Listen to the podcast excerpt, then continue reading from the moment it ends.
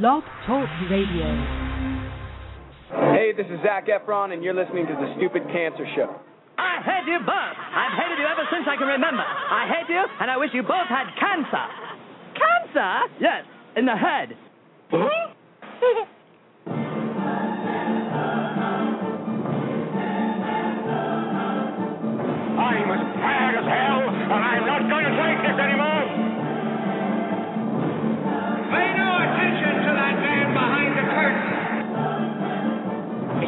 you telling me you built a time machine? Out of a DeLorean?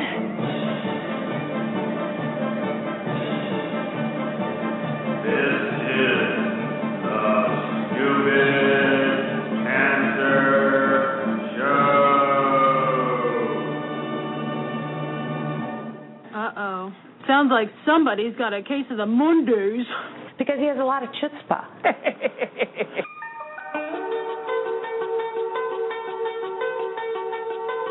Hello there, children. hey, hey, kids. People seem to like me because I am polite and I'm rarely late. and now, the hosts of the Stupid Cancer Show, Lisa Bernhard and Matthew Zachary. Not that there's anything wrong with that.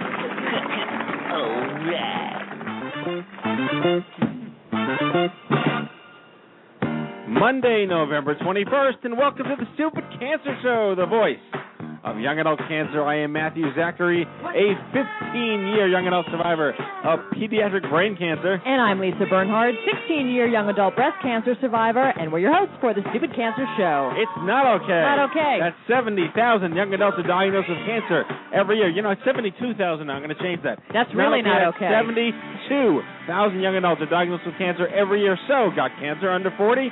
Sucks, huh? Time to get busy living, folks, because the Stupid Cancer Show is changing the world.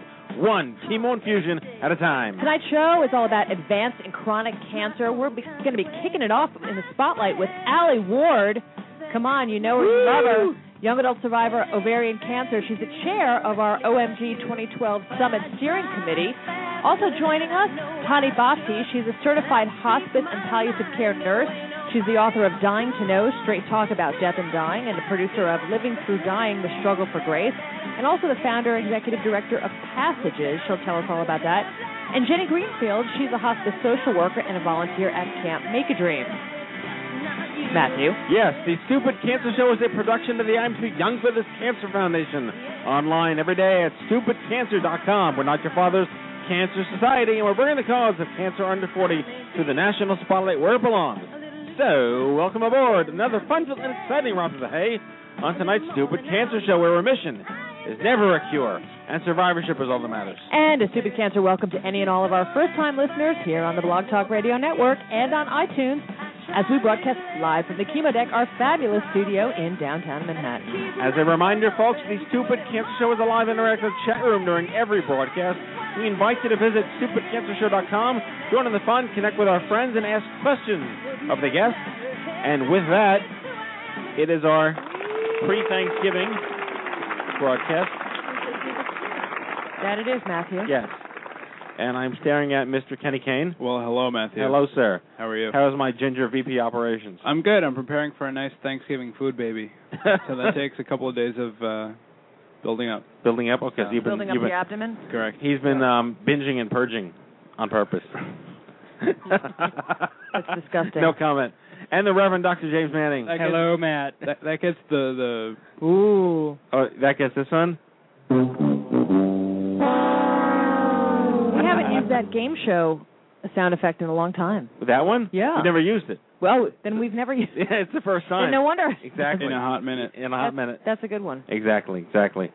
Um, yeah. So uh, this is good. This is good stuff. As always. Yes. But we're thankful all the time. We are. Why? In our own way. I'm No, thankful whenever- that this room is no longer our office and it's the stupid Cancer Show uh, broadcast network. Yeah, but it's hot as hell in here tonight. It's not that bad. It's bad. It's all right. Fine. It's it's It's not okay. It's okay. It might have been our choice of beverage, Lisa. Mm.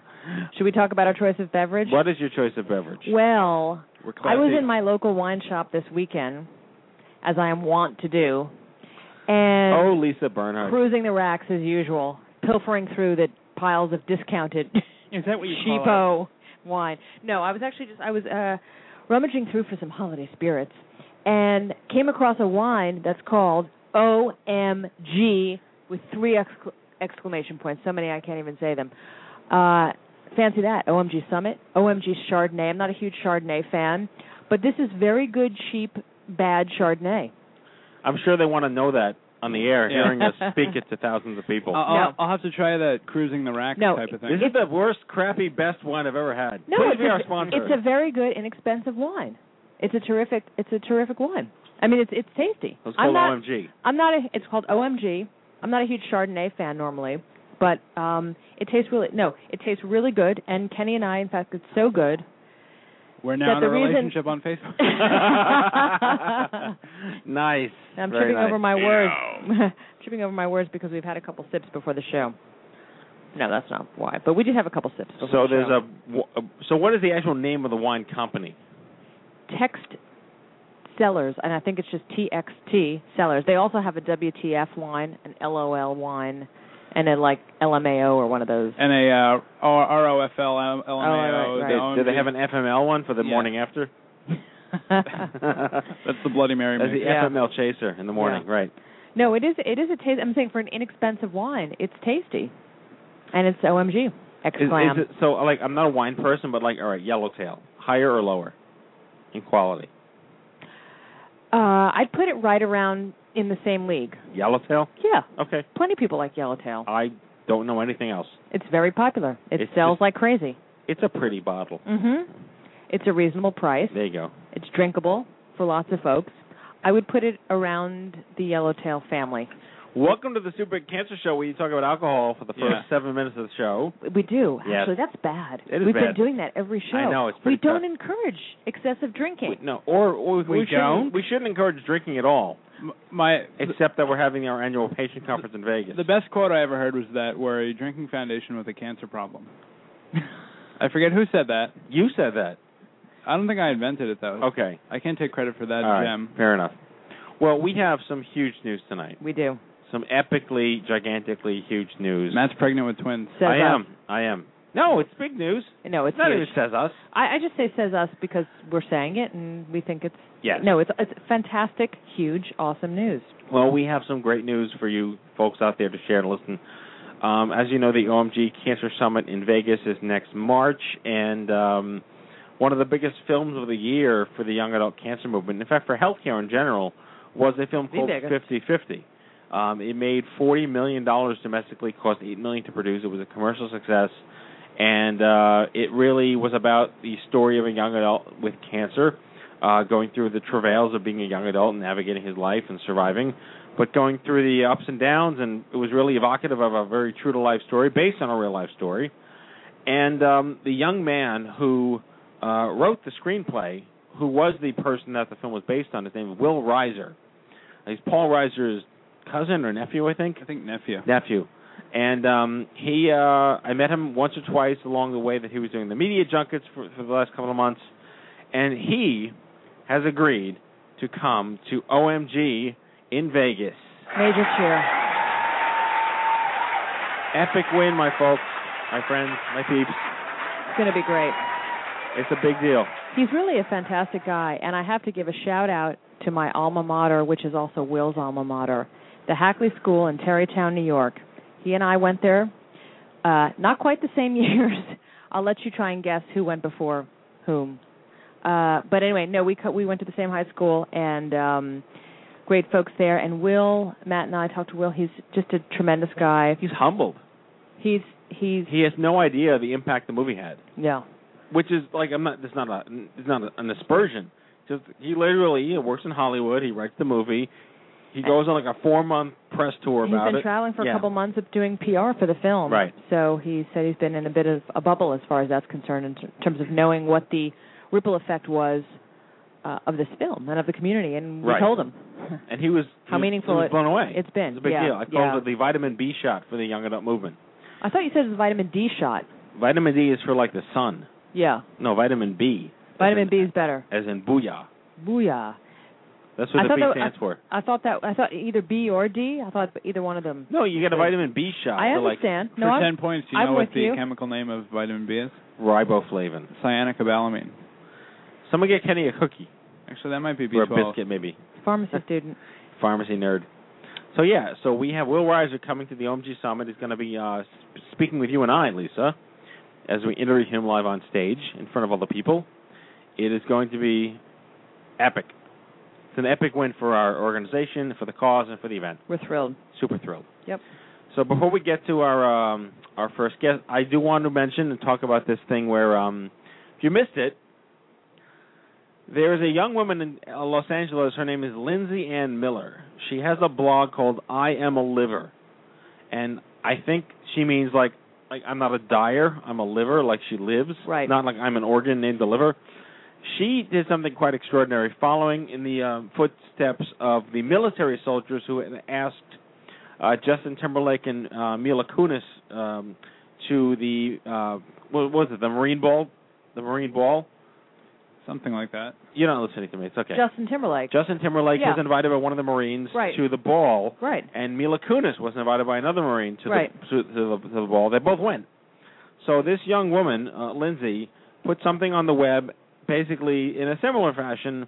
She had cancer. I think she has cancer still, um, and she is asking Joseph Gordon-Levitt, who is the actor that played Will Reiser in the movie, on a date. based, right? Character based on Will. Yes. And her video on YouTube has almost 350,000 views, and she's become quite a phenomenon. So we're going to just play the, the 40. tons, tons of media pickup. Yeah. Yeah. Uh, it's a 40 second clip, but here, this is the 40 second clip of Lindsay Miller, age 26, has pancreatic neuroendocrine cancer, and she's ready to start dating again. She asks Joseph Gordon Levitt out for coffee. Will he say yes? Here we go. Here's the clip. Hi, Joseph Gordon Levitt. I am Lindsay Ann Miller, and I recently saw 50 50. I think I identified with your character more than most people because I'm 26 and I have cancer. Even though I look healthy, dating has been a little difficult because I'm not sure how to explain what I've been going through. But after a year of living with this, I've decided to get back on the dating scene, and I'd like my first date to be with you. Maybe you could call it my make a wish, but let's not be over dramatic. Just a cup of coffee with you would make me happy. There you go. Very sweet. 342,342 views. Last I saw, Joey Gordon Levitt was asked at uh, some event that he was at recently whether or not he would do it, and he said he had heard about the video, and certainly Will had heard about the video, and he hadn't checked it out yet. But I imagine he has by now, so we'll have to wait and see what happens. That would be pretty epic if uh, he took the uh, he took the uh, took the bait, so to speak. Right. She's cute. She's very cute. She's adorable. But it's one of those cases where, like, and this actually is a great time to tonight. The idea of living your life to its fullest, regardless of knowing when the end is, and looking fine along the way. Yeah. Because she looks perfectly healthy, and you'd never know that she's living with this stage four crazy cancer. Right. Which I think actually she does, some of it did spread to her liver, if I'm not mistaken. Reading her, she's got a blog. Right. And uh anyway, she's adorable, so we'll we'll be following that and and we will. So let's uh, let's get to our first guest, who will be with us for the whole show. But this woman needs no introduction, but I'm going to read it anyway. Alli Ward is one of my best friends on the planet. She is a four-year, stage four ovarian cancer thriver. When she was told she may only have a few months to live in 2009, she decided to stop treatments and focus on quality of life. Two years later, as she calls it, past her expiration date, she strives to live fully while living with advanced disease. As chairperson of the OMG Steering Committee, she is committed to supporting those affected by young adult cancer. She feels it is important to talk about the sometimes hard and uncomfortable issues such as living with chronic disease and the dreaded D word. Please welcome to the show my friend and returning champion, Alli Ward. Some Sally in the chat room is what I like to think of her as. Alli, Hey, how are you? I'm pretty good. She's, It's so nice to hear your voice. I am so psyched to be on the show. No, it's awesome. We're psyched to have you, and, and this show, this show has been a long time coming. Yes, it, has. It has. has been. Yes, it has. We were just testing your stamina. You're just wanting to make sure I'm still alive when we have the show. That- exactly. it. See, the closer it is to OMG, you know, then when we we'll be in good shape. okay. So, um, let let's just start off by telling the listeners here. You know, you were diagnosed with ovarian cancer. Um, how did that start? What were your symptoms? Were you living a normal life at the time? Well, I was living a fairly normal life, um, and all of a sudden I started having some pain. So I went to the doctor, and I was told that I had. They thought I had like a cyst, so they ran the test and everything, and um, it looked like it was. It could be just a cyst, and they put me on pain meds, and I was supposed to just go to back to the doctor. And then the day after Fourth of July, the pain just got intense. So I went to, and this is like a Friday. So I went to the hospital at, I mean, to the doctor's office, four o'clock in the afternoon. An hour later, I'm in emergency surgery because they think the cyst is going to burst.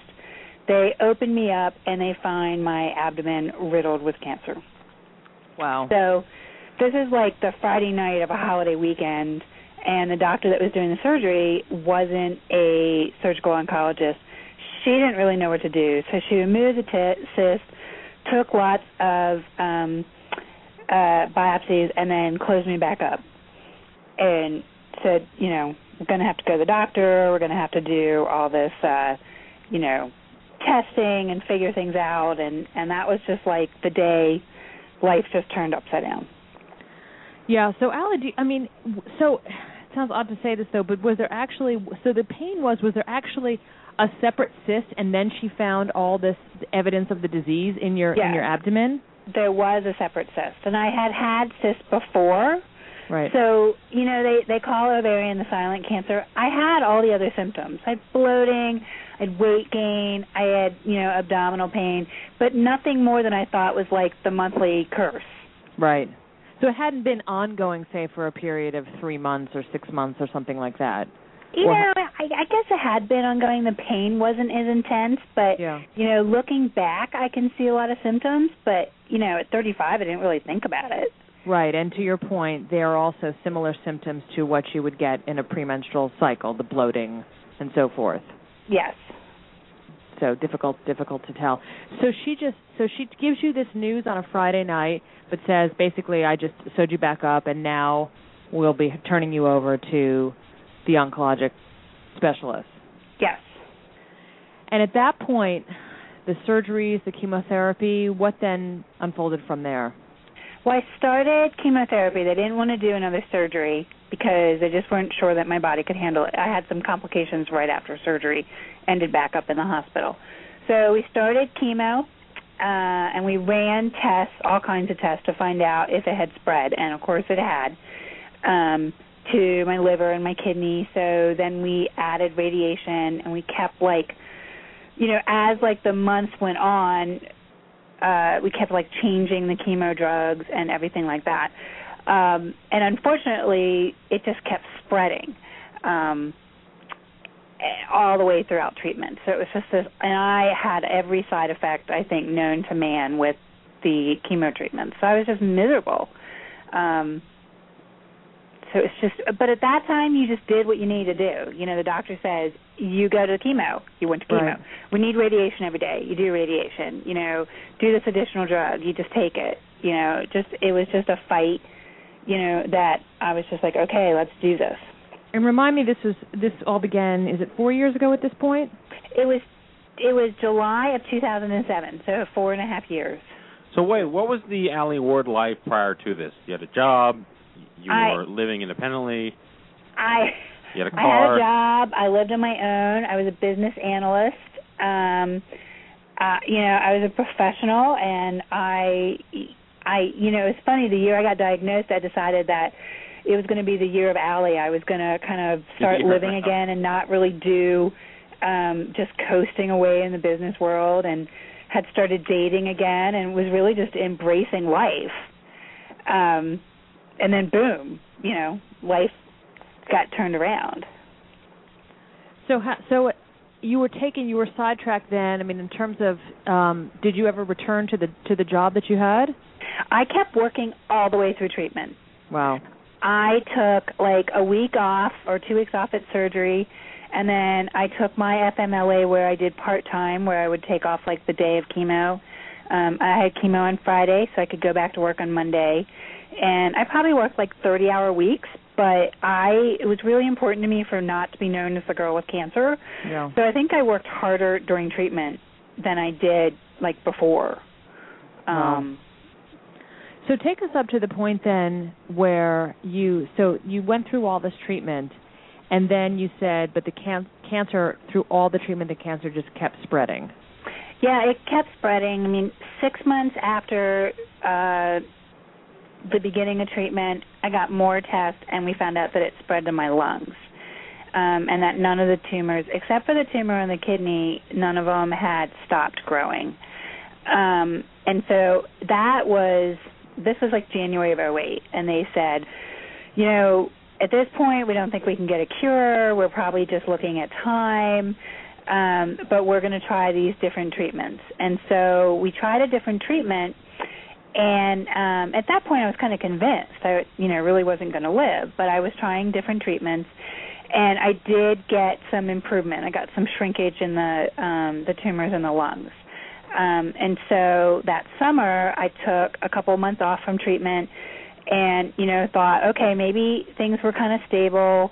They were try- trying to test to see if if uh, you know the cancer was going to keep growing. And then at that time they decided to go ahead and do a hysterectomy because they felt that I was stable enough.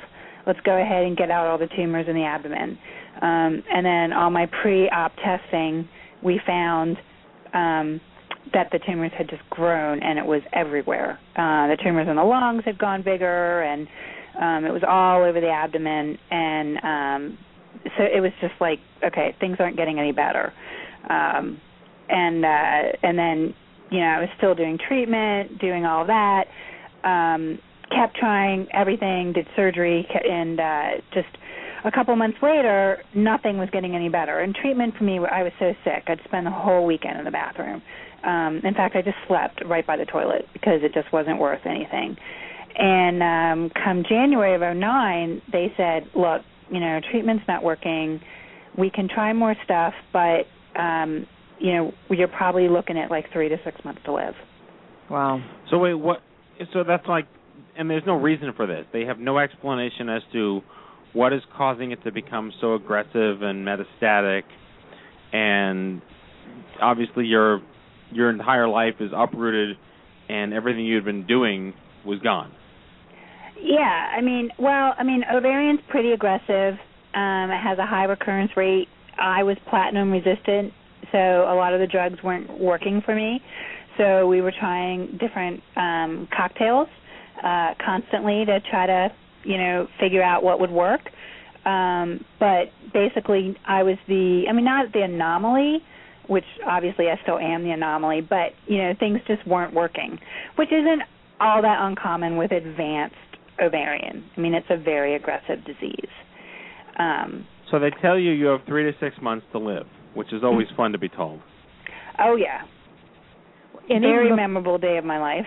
Yeah. Sure. And before that, you're getting this news of when you are going in wanting to hear this is shrinking, this is go- and they're telling you the opposite until you get to this point, 3 to 6 months. I mean, I always kind of knew whenever I went to the doctor that I wasn't going to get good news, um, because I was so used to not getting good news. Uh, so like the one time I got good news, I walked out there like in shock. But Hmm. I mean, I I kind of expected, but I didn't really expect them to say, "Oh, you know, it's only a few months." Um, and and at that time, I was so sick um, of the treatment that I literally think that the treatment was killing me. I mean, I was I had no quality of life, and I was like, "Well, you know, if I only have three to six months to live." I'm done. I want to live life the way I want to live it, and I don't want to do any more treatment. Bring on the ring dings. Yeah, I mean, it was like, okay, this is it. I'm I'm Yeah. ready to to live life to every moment that I have, and I'm not going to spend any more time in chemo re- rooms or scans or any of Yeah. that crap. That's amazing. So so let's let's back up a bit. Were you prior to hearing that 3 to 6 months what was your how are you handling this emotionally? Were you in therapy? Did you have family and friends who were there? Was your family falling apart? Were they strong for you? Like what was the emotional glue if there was some that was helping you keep this together? Well, I had a great group of friends from church. As soon as I got diagnosed, they were like right there for me. Um, you know, family struggled, and at the beginning, I was all like, you know, I didn't want to go to any groups. I didn't want to talk to anybody came out. I just wanted to do what I wanted to do, and you know, I I acknowledged that I had it, but I wasn't going to let it stop me. So it wasn't like, you know, all about my life. And then you know, probably about nine months later, I found um I2I. I found I met Matt at an event. Um I That was the Sheryl Crow event. That was the Sheryl Crow event. Of all places to meet me. I know. Um and then Random. all of a sudden I started getting involved with in support groups. Um and so then all of a sudden I met people who I wasn't alone. There were other young adults. Um and so that was a big a big help. Um but as as things progressed and it got serious, like I mean not that it wasn't serious before, but like um treatment wasn't working and and things weren't going weren't helping and I thought I was going to stop treat you know was grappling with a decision to stop treatment um my family was just devastated. My friends were devastated. I mean it was a really hard time.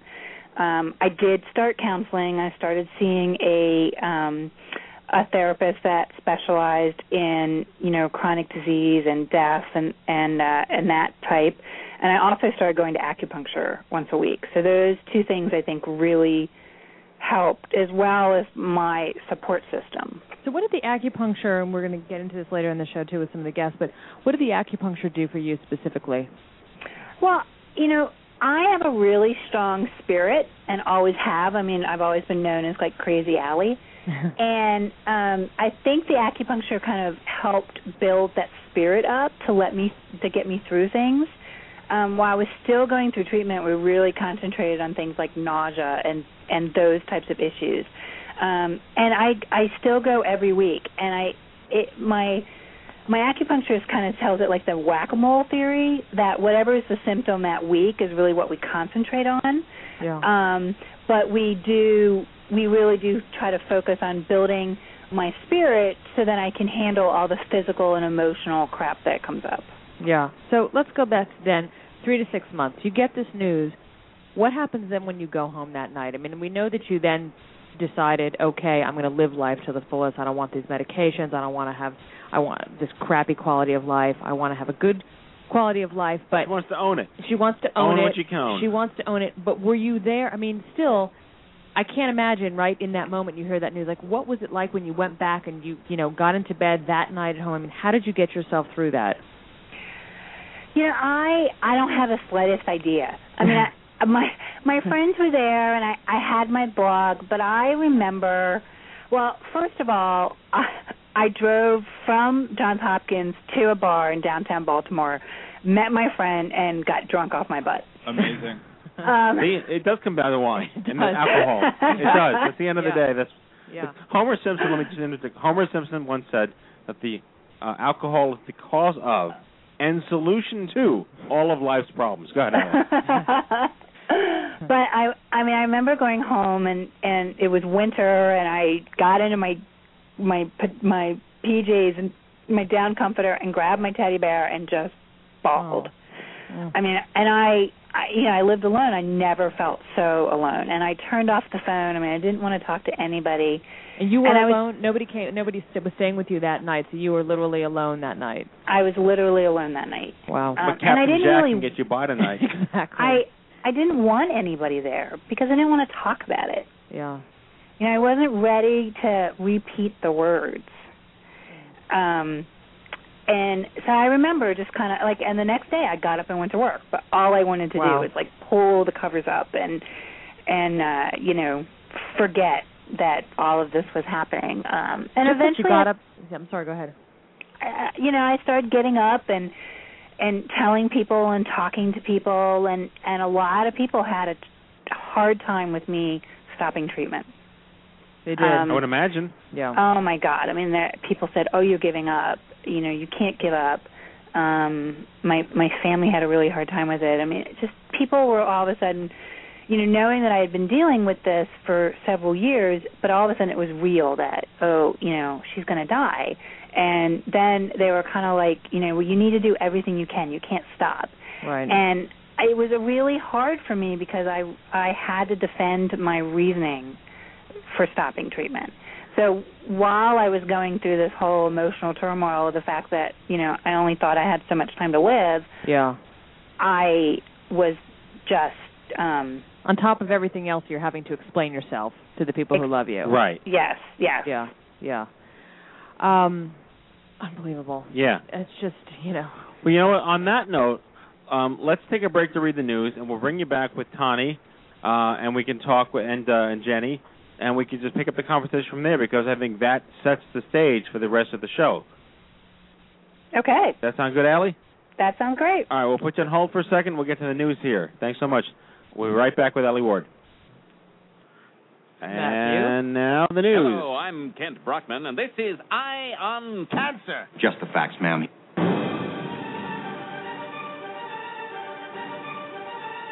So dramatic. During this part of the Stupid Cancer Show, we announce to our listeners a whole bunch of newsworthy programs, events, and services that we don't want you missing out on. They're all free and they're all just for young adults with cancer. Things like conferences, happy hours, retreats, kayaking and mountain climbing trips, finance webinars, college scholarships, bar crawls, concerts, tweet ups, support groups, and more. If you have something coming up that you'd like us to spread the word about during this part of the show, please send us an email to info at stupidcancer.com. That's info at stupidcancer.com. Head All you, Lisa. Oh, yes. Head on over to events.stupidcancer.com, your one stop shop calendar for all of our social and educational events nationwide. Stay in the loop because something could be happening in your neck of the woods and we don't want you missing out. What's going on? Well, it's funny you should ask, Lisa. Kenny Kane. Tuesday, November 29th, we have a bowling night up in Buffalo. Uh, the next night, we have a DC, DC Metro happy hour as well as a New Jersey happy hour. And then finally, Thursday, December 1st, we have a New York City Metro happy hour. That's Once it? again, Actually, I take that back. December 6th, we have a Denver Metro happy hour. There you go. once See, again, it's about the Ask happy hour. hours. you shall receive, Yes, Matthew. my, my pleasure to uh, keep you on your toes. Tell us about the forums, Matthew. The Why don't Stupid you? Cancer Forums have nearly 1,200 active members. This is your premier online community to connect with survivors, patients, parents, and caregivers just like you. Visit stupidcancerforums.com and sign up today with one click through Facebook. Announcing Team Stupid Cancer, our official running team for the New York City Half Marathon. Got feet? Actually, with our crew, feet are optional. Join the hippest running team within a one block radius of our office. Guaranteed entry, low fundraising minimums, and help young adults fight stupid cancer. Visit teamstupidcancer.com. Slots are still available. I may be going. I ran maybe two and two and a half miles this weekend. I only have Lisa, I only have 11 more to go. Lisa, you can do it. Oh. You can do it. If Kenny can do it, you can do it. I don't know. God, if All I can do it, anyone can do it. Actually, that is true. All right, it has been one week since registration opened for the fifth annual OMG Cancer Summit, and nearly 200 people signed up to go. This event is going to fill up very quickly, folks, so visit omg2012.org and do not miss your chance to join 500 of your fellow young adult cancer survivors, caregivers, providers, and activists at the Palms Casino Resort in Las Vegas next March for the most highly anticipated healthcare event of next year, says us. also, check out the OMG Players Club, an exciting new fundraising challenge where you could earn up to $600 in travel reimbursement and even a brand new iPad 2. And that is It's your stupid cancer news. You remind me of forget one of the game shows. It was like a brand new car. That's like The Price is Right. That's what we're aiming for. Uh, yeah, that's that's. Rod Roddy. All right, let's. We have hop Tani up? All right, Tani's all yours, Lisa. All right. Tani Bahti, passionate about end of life issues. Tani has spent most of her 36 years in nursing focused on improving end of life care through education. Producer of the award winning video Living Through Dying The Struggle for Grace. She's also a producer of the Straight Talk series on end of life care. And that also includes her book, Dying to Know Straight Talk About Death and Dying. Welcome to the show, Tani Bahti. Thank you very much. Tani, hey. How are you? I'm doing great. How are you all doing? It's really great to have you on the show. Thank you so much for taking the time to be with us tonight. yeah, well, thank you for not being scared of touching this topic. This is important. Well, we we do it every every year or so. We probably have a show on this, but it this one's especially intense and important because Alli is so inherently part of our brand and our mission, and she's you know has such an, a tremendous undertaking by being in charge of the uh, the patient conference next year. And she also leads the way in terms of her honesty and Right. There's no there's no like there's no smoke and mirrors Valley. She's No. just all up there right front. Yeah. she's a real deal. and she's back on the line. Hey, Alli. Hi, Ellie. So I think um I think Jenny just called in too. So maybe we want to just reintroduce Jenny. Go um, for it. We're waiting for the clearance from our producers to make sure that that is her and not some crazy stalker. we are so popular, we have stalkers. You know, you've been successful when you get stalkers. The 4chan people and the chat room and all that You stuff. sure it's not just James who sort of calls it crank line? That is true. That is Yeah. true. It's like crank anchors for the stupid Right. cancer show. That's exactly what we want. he looks a little suspect. Yes. Well, go ahead and uh, just read Jenny, please. Just yeah, I'll, I'll cue up the music here, but uh, let's get Jenny on the line. Jenny Greenfield, she's a native of Montana, has studied at Gonzaga University, one of the best names at the very least, and received her master's in social work from the University of Montana, and currently is the director of social services for Rocky Mountain Hospice. Jenny enjoys volunteering and working with cancer survivors at all ages with our good friends at Camp Mak-A-Dream. Jenny, are you with us? Jenny. Yes, I am. All right, the whole party's here. Whole crew. Hooray. And for the record, I went to Camp Mak-A-Dream in the summer of 2006, and it was a, a life-changing experience. Oh, I'm glad. I do remember you. Do you remember me? No, I actually, well, I did have brain cancer, and I don't, Oh. I don't play the cancer card, but I remember nothing. That's okay. I was your program director. So I Were was you really? Director. I was. Yeah. That's insane. That's pretty awesome. Crazy. So you- Yeah. see, the, now I have like, um, what do they call that? Like, wait, uh, fact checking. Like, I actually went to Camp Mak-A-Dream and she proved it. She confirmed it for you. Yes, she did. Yes, that you Yes. were in fact there. well, it's, it's great to speak to you again. yes, you too. His face is beat red, by the way. Yeah. Can't see that on the radio. Excellent. Sorry. I'm trying to think if I did anything embarrassing that summer. I don't think I did. Like- I think I was- likely. No. was what? No, they had a piano. Yes. There was a piano in the lodge, Mhm. and I did play. And Julie Larson was there that summer, Mhm. Yeah. and Julie sang. hmm And uh Um, I'm picturing you sleeping on like the top bunk of a twin bed. I was not on the top bunk. I was on the bottom bunk. Um, but there are bunk beds. You didn't go skinny dipping, did you? No, uh, well, Well, there was no pool, was there? No, there's no water out there. There is a pool. There's pool. a pool. There's There a hot and a tub. hot tub. Did I go in the hot tub? That's where the memory blanks. I the did- no, hot no, tub. no, no. The hot tub. There was a hot That's tub. it. There was a hot tub. I Mac- do remember now. All right. Matt Yes. got roofied. It can't make a drink. Let's get let's, let's let our guests talk. All right, let's get the guests back on the conversation here. Yeah. Um, Alli, we left it off where you're talking about like you went home after making the the horribly unacceptable decision that anyone would ever have to make. That you're going off your treatment. And you're going to focus on yourself because you want to own whatever time you have left on your terms. You you got drunk and you cried yourself to sleep at, at night alone. What a horrible way to end the segment. But let's pick it up from here. Well, I mean, and at that point, I really started concentrating on living, and you know, I didn't know if I had one day or or you know, 30 days or whatever. And at that at that point, I really thought I was going to I was going to die, and I started putting my life in order. Um, you know, I talked to my clergy, and I, you know, planned my funeral service and I put a will together and I talked to my friends about my wishes and my family and and you know started telling people how I really cared about them because I was afraid I wasn't going to have a chance. So, you know, although it was really a, a shock, I kind of embraced what was happening to me and I acknowledged it and I became comfortable with it. Um now of course this didn't happen overnight. Yeah. So it so maybe maybe Tani can speak to also the process for somebody like Alli in her position in terms of exactly that the process of coming to terms, how people reconcile this, what the stages are in terms of finally getting to that point where they're actually productive in terms of you know preparing for the potential end of their lives. Right. Well, everyone does it a little bit differently, and you know, Alli's process is Alli's process, and and she's an amazing woman. Um, I think you know when I heard her talking about the family thinking that she was giving up, and that's a very common conflict I hear: giving up versus letting go, because there is a point that we're all going to come to the end of life, and we have to say, okay, you know what? Is this treatment now a benefit or a burden? And as Alli is saying, what do I want to do with the time that I've got left? I think in my work with a lot of folks with cancer, it's a great normalizer. You know, you have to live very authentically. It's like, wow, I'm facing my mortality in the face. How do I want to live my life? Am I doing the things I want to do? Have I communicated to folks? Things that ideally we would all be doing all the time, but most of us don't. We just we think we've always got time to do this, and the tragedy is that people die or we die, and we don't have a chance to get that closure. So I think as she embraced this, what she thought at that point was the end of her life, it's really expanding her world and, and getting that closure and living as well as she possibly could. And that in itself has a lot of healing powers to it.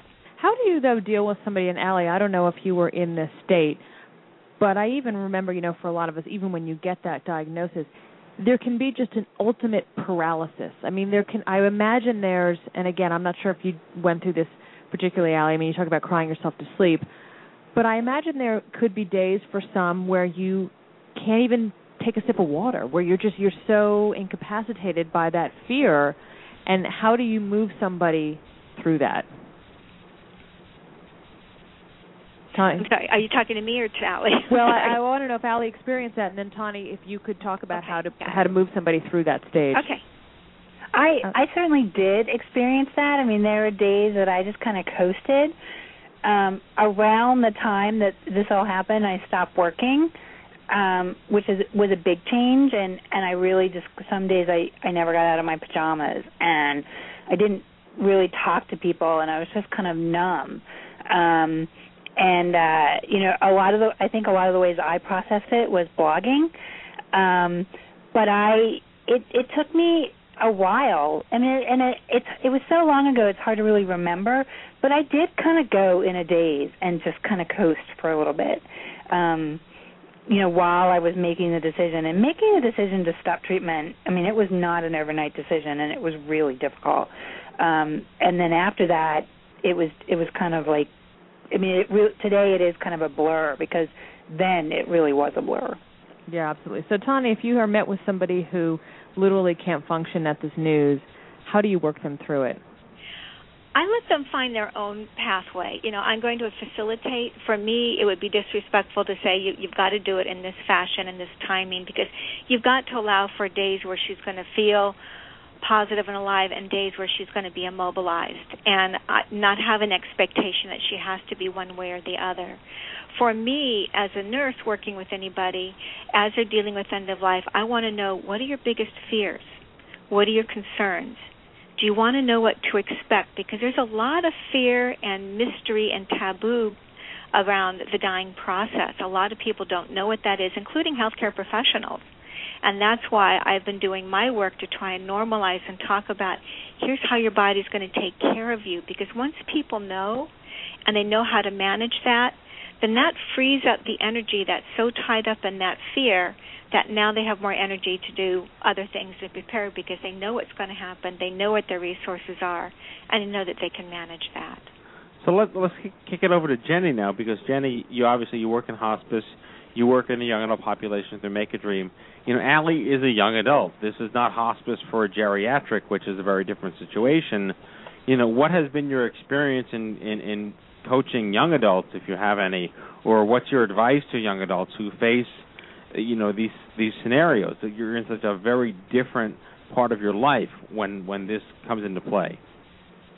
Uh, you're right. You do. Um, it's it's completely different in the hospice process with the young adults because um, they have to really work through what they're going to miss. You know, with an older patient, they've lived their life, they feel like they're ready to go. It seems natural, but with these young adults, it's not a natural process.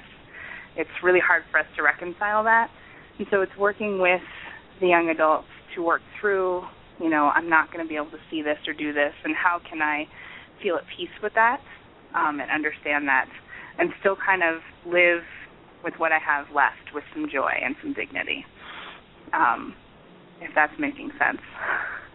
That's a really good point because I, I mean, I I really went through self mourning, is what I call it. I mean, or self grieving because of what I was going to miss, um, or at least what I thought I was going to miss. And you know, some of my biggest struggles was watching my net not being able to watch my nephews grow up, or you know, not realizing some of my dreams, or you know, and things like that. And that was really a struggle. So, Alli, tell us about. I mean, the steps that you took then once you decided, you know, I I want to have the best quality of life in terms of where you then wanted to move forward with your life. Well, I was I was really about doing what I wanted to do, and I guess I became a very selfish person. But if I didn't want to do it, so, though. if I didn't want to do it, I didn't do it, and I learned to say no. Um, and I, you know, I went to Starbucks every day and you know splurged on on some things and uh That was pre Um, Trenta. I'm sorry. that was pre the Trenta size.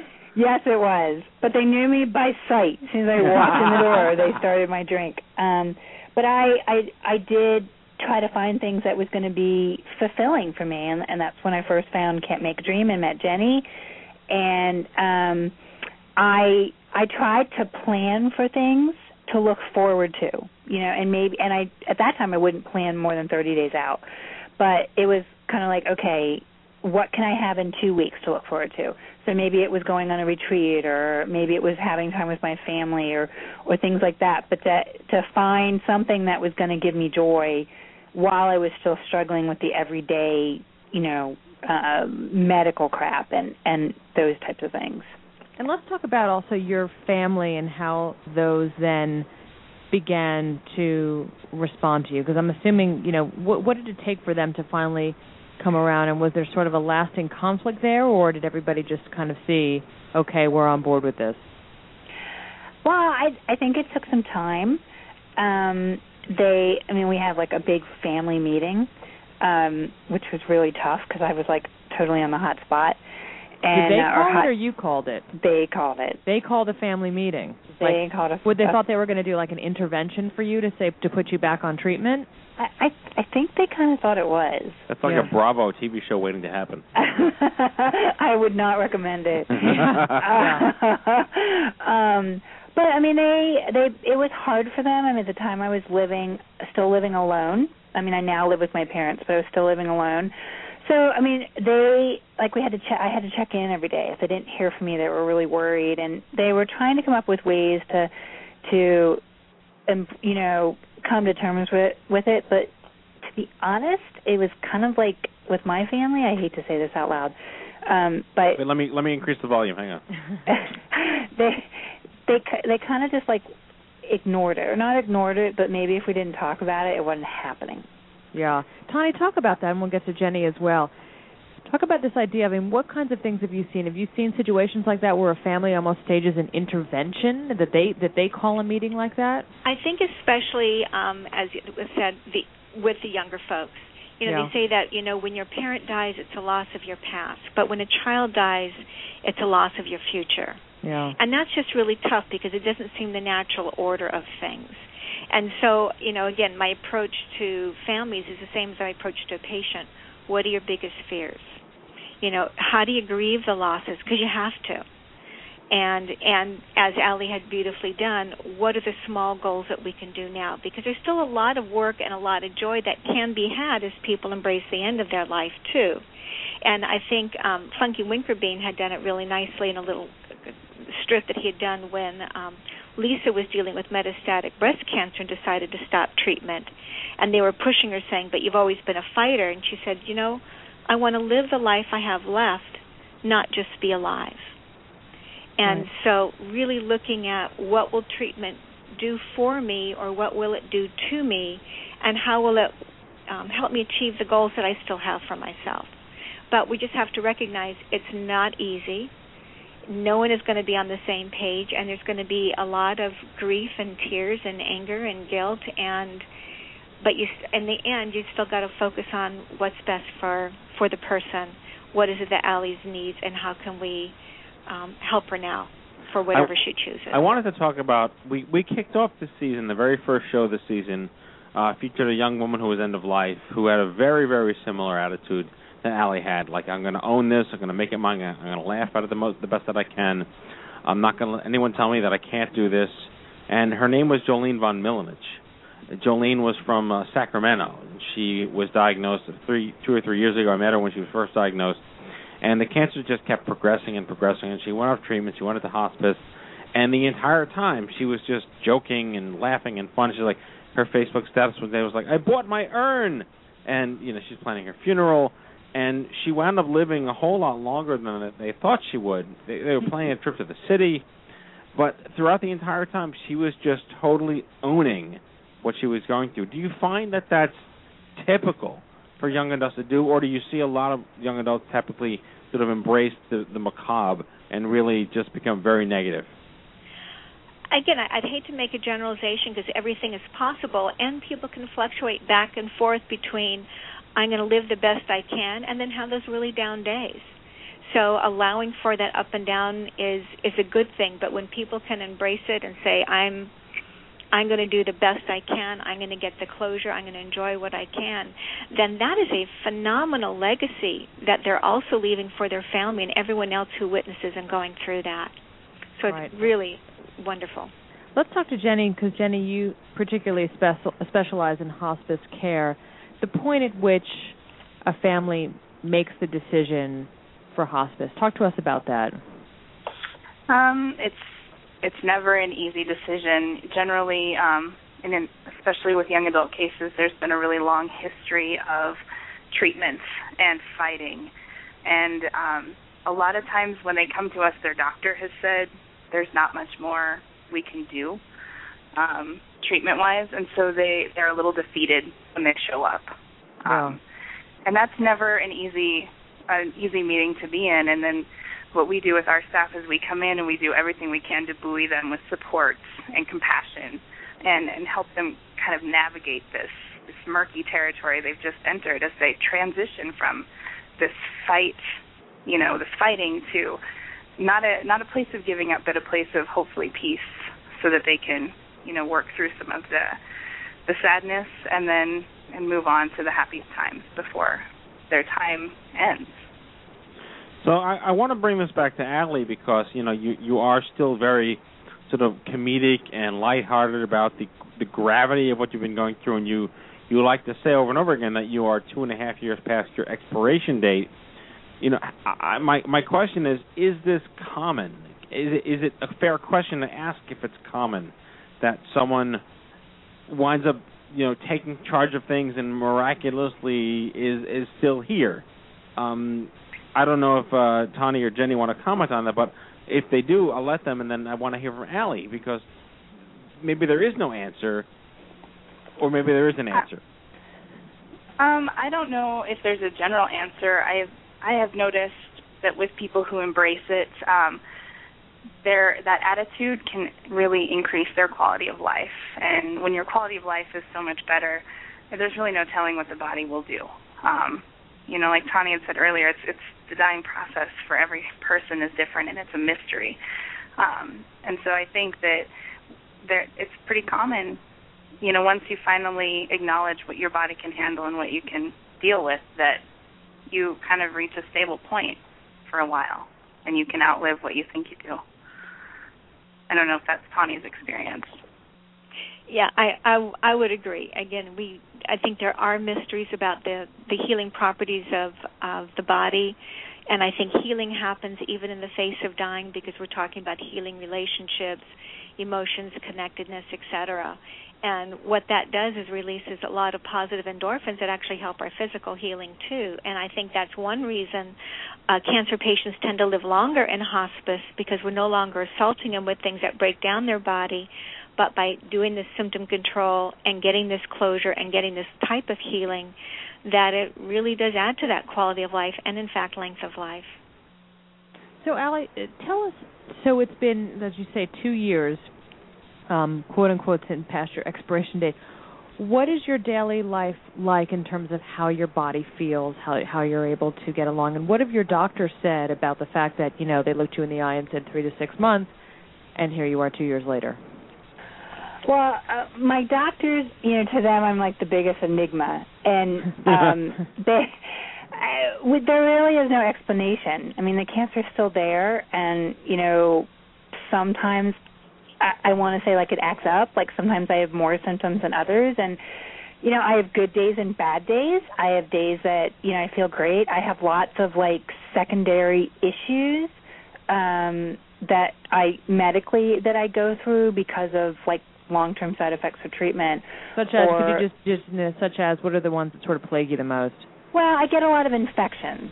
Yeah. Um I because of the lungs, um I am very prone to colds. Um I have weakness. Uh I used to have a lot of weakness on one side. I I slipped down the stairs and I broke my tailbone. Um that maybe I wouldn't have done if I was stronger. Um so it's just like all these other things come up. I had surg I had oral surgery recently and I didn't heal.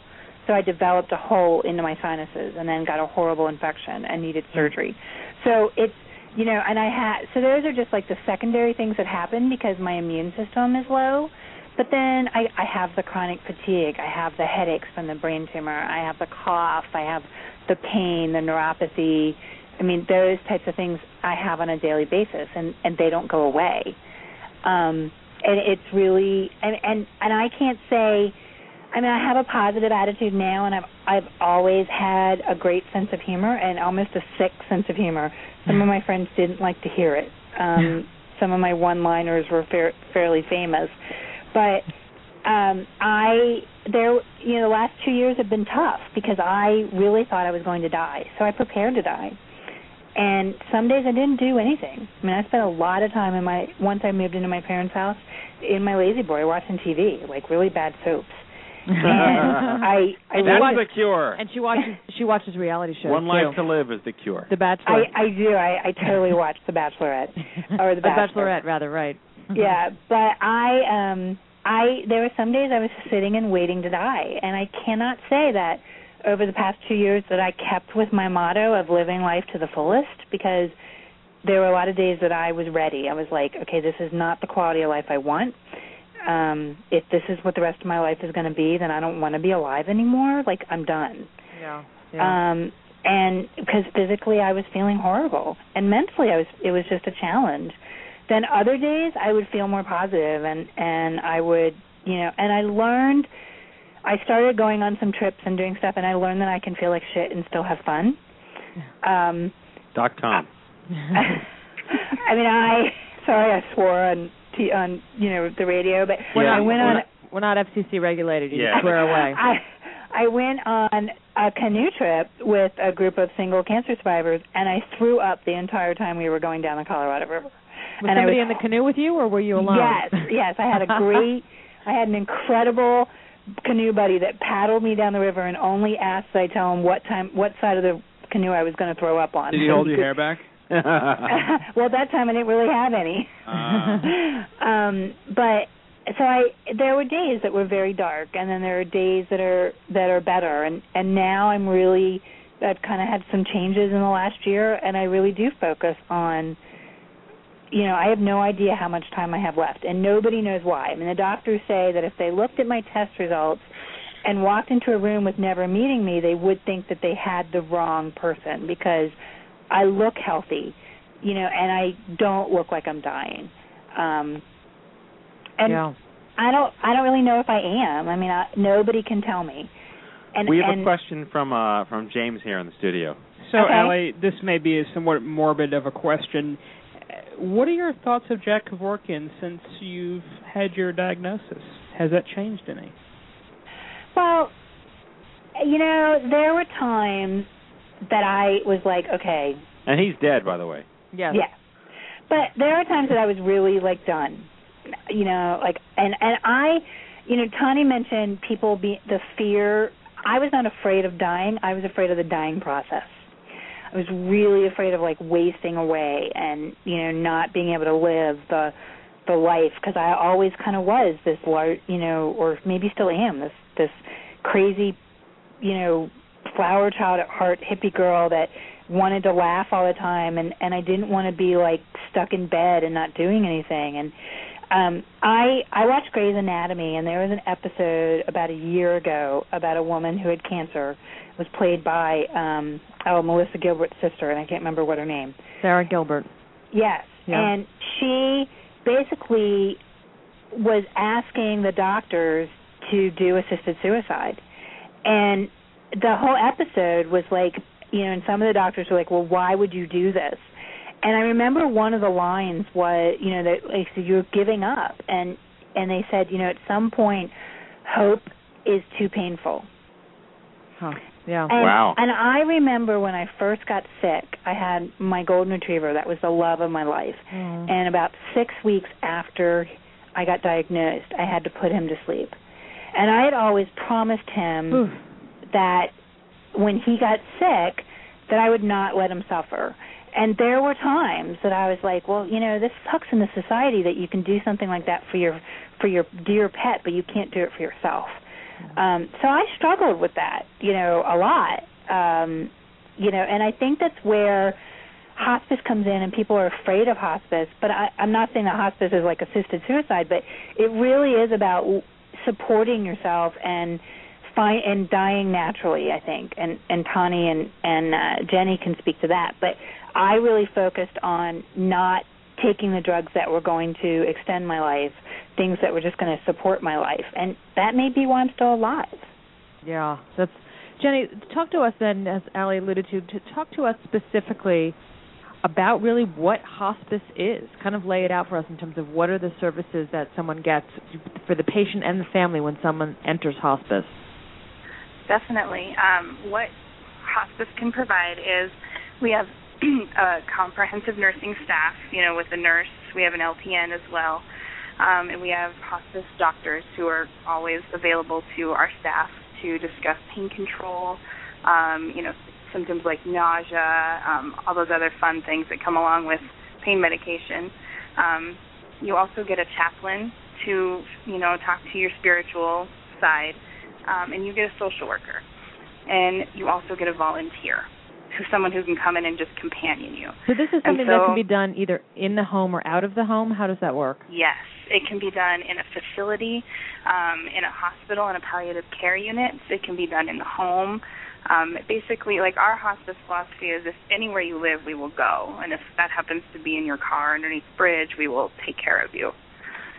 Um, and so you get all these wonderful services, and the team is constantly meeting. We meet once a week to discuss your care and make sure that you're getting everything that you need psychosocially, um, spiritually, and physically. And so, what is your so your particular area of ex- expertise is what exactly? Social work. Social Um, work. I am, yeah, the social worker for our hospice, and so I do a lot of um, counseling, a lot of grief counseling, bereavement counseling, pre and post. Um, we do a lot of work with the patients kind of work through, you know, all those fear issues, and then, you know, what are your goals? How do you want to do this? I do a lot of the basics too, funeral planning, um, financial resources. You know, that's I play those that dual role there. So, so with the young adults, is it first and foremost, you know, I'm angry. I'm the, the, like what we were saying before. You know, this is I'm I'm it's, it's not fair. I'm deprived of things at too young of an age. I mean, what's the sort of what are you uh, sort of first and foremost? Could you speak to the issues that you're really working through the most with young adults? Um, at, at the beginning, it's that I'm angry piece, and I, I don't know what to do with my anger, um, who to be angry at, what to be angry at, um, and how to not take it out on my loved ones because it's not their fault. And these peop- these are the ones who are trying to help me through this. That's a, that's the first thing that I usually end up working on with a young adult who has decided to elect hospice, and then we go from there. Yeah. How do you guys handle like parents, like young young adults who have children? How does that factor into the hospice uh, equation?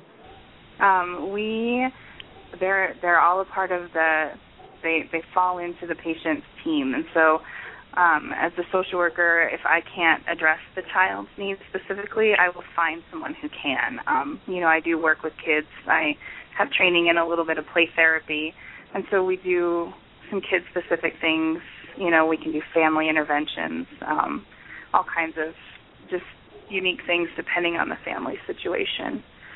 Um, we've done a few education pieces too for kids at their schools with their teachers, um, and how to do like how to work with that child specifically um, while their family is experiencing this.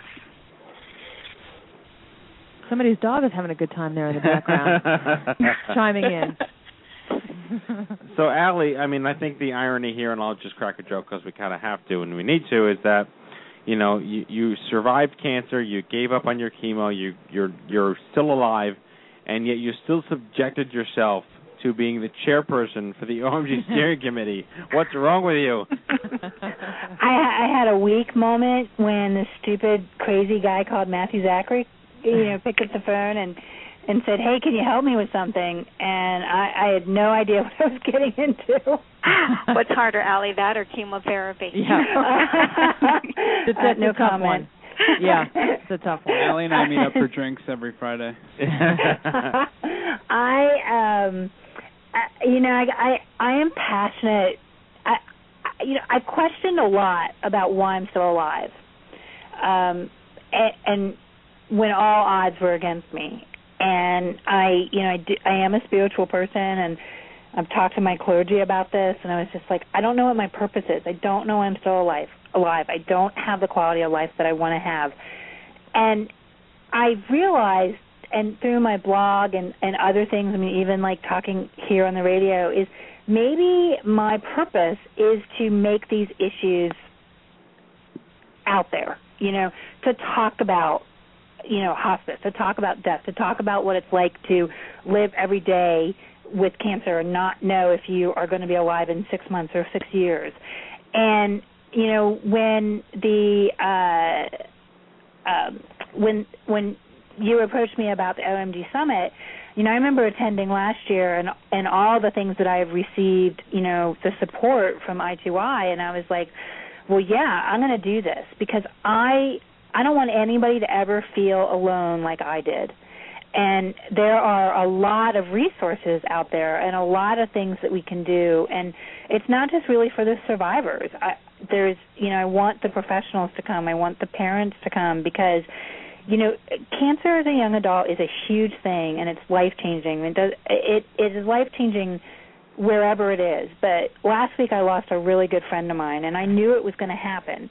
Um, and it, I've lost like 30 friends over the last three years with cancer, and it threw me for a loop. And I I realized that somebody has to step up and and talk about these issues, and maybe that's why I'm still alive is because I am supposed to do this. So I was crazy and decided to work with Matt and help plan this awesome event and it and I'm so excited about it. And it's having going to known, be incredible. I, I have to, I haven't known you as long as Matt has, but having known Alli for about two years, she's off the charts already in terms of succeeding at her purpose.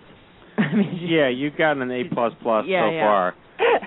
and and, and I, I will speak in, candidly and just say that that it has not been an easy task to helm the to work with you, we got well, that. to work with me in general. yeah, we all know that. But to helm the very first concept of what a steering committee could be yeah, for an experimental brand in a market that never existed, helping people that never had help before.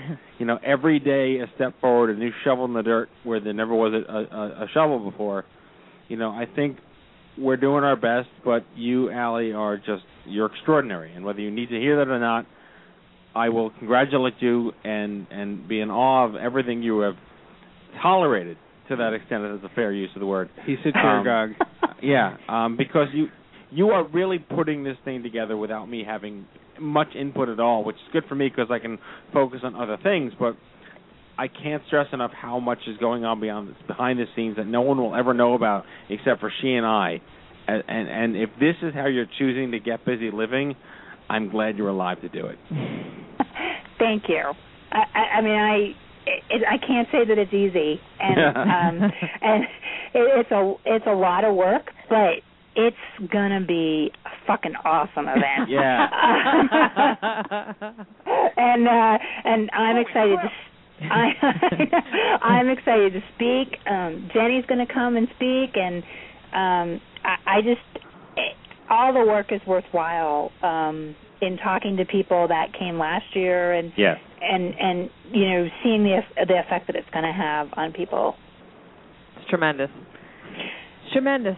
What Matt Yes. said, and I, more. I, I see Alli as a, as a great example of how people can continue to find value and meaning through that journey. I, I think that when you're dealing with any kind of difficult illness, there's a real transformative process to that.